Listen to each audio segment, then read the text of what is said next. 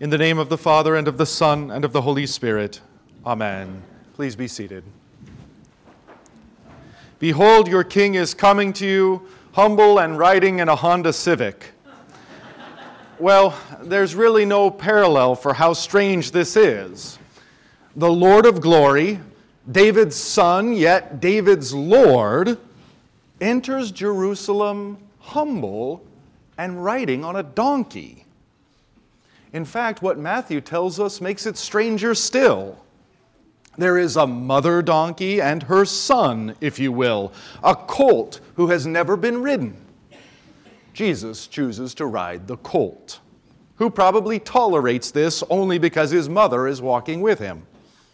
And because the two animals are walking together and draped with cloaks, Matthew simply says Jesus rode on them.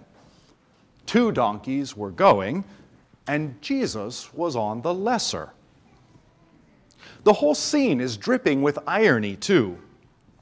Not only because God is riding on a little donkey, but also because of the crowd. The people are spreading their cloaks on the animals and streets. They're cutting down palm trees and putting them on the streets as well. It's a makeshift red carpet. And there's a parade too. Those going before him and after him were quoting scripture, shouting, Hosanna to the Son of David. Blessed is he who comes in the name of the Lord. Hosanna in the highest. The whole scene drips with irony because the people think Jesus is the Messiah and they treat him as if he were the Messiah. But of course, he's not at all the kind of Messiah they think he is or want him to be. We know how this ends. By Friday, Jesus will be cast out of Jerusalem and nailed to a cross.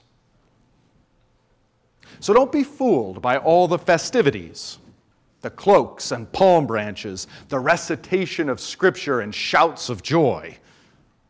The people don't get it. And this is an incredible parallel to our own times. Look at all the festivities the Thanksgiving Day feasts, the Christmas decorations that have been up since Halloween. Christmas shopping, Christmas trees, Christmas parties, Christmas presents. But the people don't get it, do they? As it was with the people waving palm branches, so it is with the people decking the halls. It's all form and no substance. They do not recognize Jesus for who he is for what he comes to do. So there's a stark warning in all of this, lest we too be all form and no substance, decorating and singing and making merry, while having no place in our hearts for Jesus. Having all the pomp while understanding none of the circumstance. What do I mean? I mean that every Sunday, every Sunday, we say the very same words that those people who were waving the palm branches said Hosanna in the highest. Blessed is he who comes in the name of the Lord. Hosanna in the highest. We sing this as part of our communion liturgy because we're confessing that Jesus is truly coming to us. Not humble and riding a donkey to be crucified, but humble nonetheless, hidden in bread and wine as the one who was crucified for us, who now gives us his own body and blood for the forgiveness of our sins. But just because you sing the liturgy doesn't mean you get it. You might be all form and no substance, all Christmas decoration and no Christ.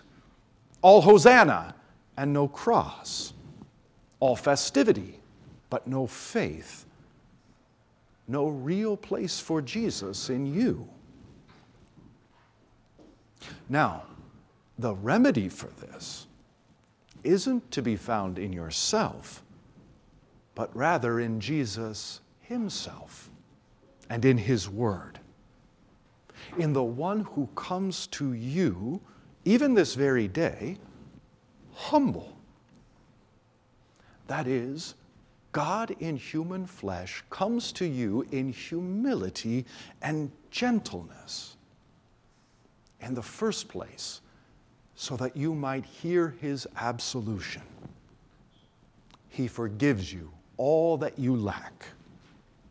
He has shed his own blood for all that you have done, and he has also shed his blood for all that you have left undone. He forgives you. And in the second place, he calls you to more, to know more fully who He is, and thus also to know more fully who you are. Behold, your king is coming to you, humble and riding on a donkey. And this is the strangest and most wonderful revelation of all. When God is on that little donkey, this isn't below him, nor is it alien or contrary to his nature when God is on the donkey, substance and form match perfectly. Which is to say, we come to see that the Lord of glory is himself humble. We come to see that God is humble. C.S. Lewis has a great quote about humility. Humility is not thinking less of yourself, it's thinking of yourself less. That happens to be a perfect description of Jesus, who thinks not of himself, but of his Father. For I have come down from heaven not to do my will, he says, but the will of him who sent me. And because we have been baptized into Christ and have become one with Christ, the humility that we are given in Christ is not to think less of ourselves. After all, in Christ we are the children of God. In Christ we are conquerors of sin by the blood of the Lamb, conquerors of death by his resurrection, conquerors of the devil whom Jesus will crush under our feet as well. No, we're not given to think less of ourselves, but rather to think of ourselves less. So St. Paul writes Do nothing from selfish ambition or conceit, but in humility count others more significant than yourselves let each of you look not only to his own interests, but also to the interests of others. Have this mind among yourselves, which is yours in Christ Jesus, who, though he was in the form of God, did not count equality with God a thing to be grasped, but emptied himself by taking on the form of a servant, being born in the likeness of man. And being found in human form, he humbled himself by becoming obedient to the point of death, even death on a cross. Therefore, God has highly exalted him and bestowed on him the name that is above every name, so that at the name of Jesus every knee should bow in heaven and on earth and under the earth and every tongue confess that Jesus Christ is Lord to the glory of God the Father. And so you can see, St. Paul not only teaches us who Jesus is, he also teaches us who we are in Jesus. Have this mind in yourselves, he writes. Jesus' humble birth and Jesus' humble death are not only for our salvation, they are also a pattern for our lives, a pattern for our very being. Jesus is not only the life, He is not only the truth, rather, He is also the way. And His way is the way of humble obedience to the Father.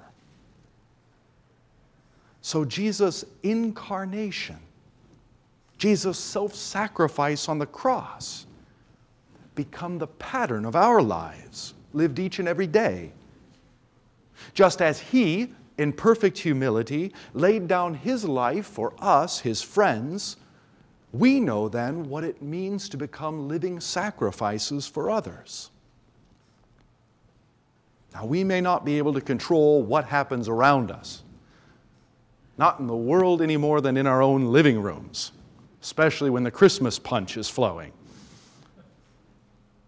But despite all that's going on around us, we can have in ourselves the humility of Christ, quiet and peaceful hearts that not only have room for His forgiveness full and free but also for his humility. The chaos of the commercial Christmas season already swirls around us. Let us then receive the one who comes to us in humility, forgiving us our sins, and so teaching us to forgive, quieting our hearts and granting us peace that we might grant these to others. In this way, He prepares our hearts for new things. No longer set on ourselves, on our own expectations, on our own desires for how things should go.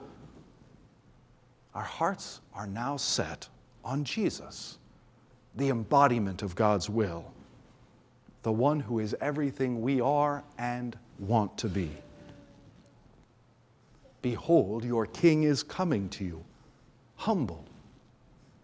And we see him humble as an infant born and laid in a manger on Christmas morn. We see him humble, receiving sinners and eating with them, even as he continues to do.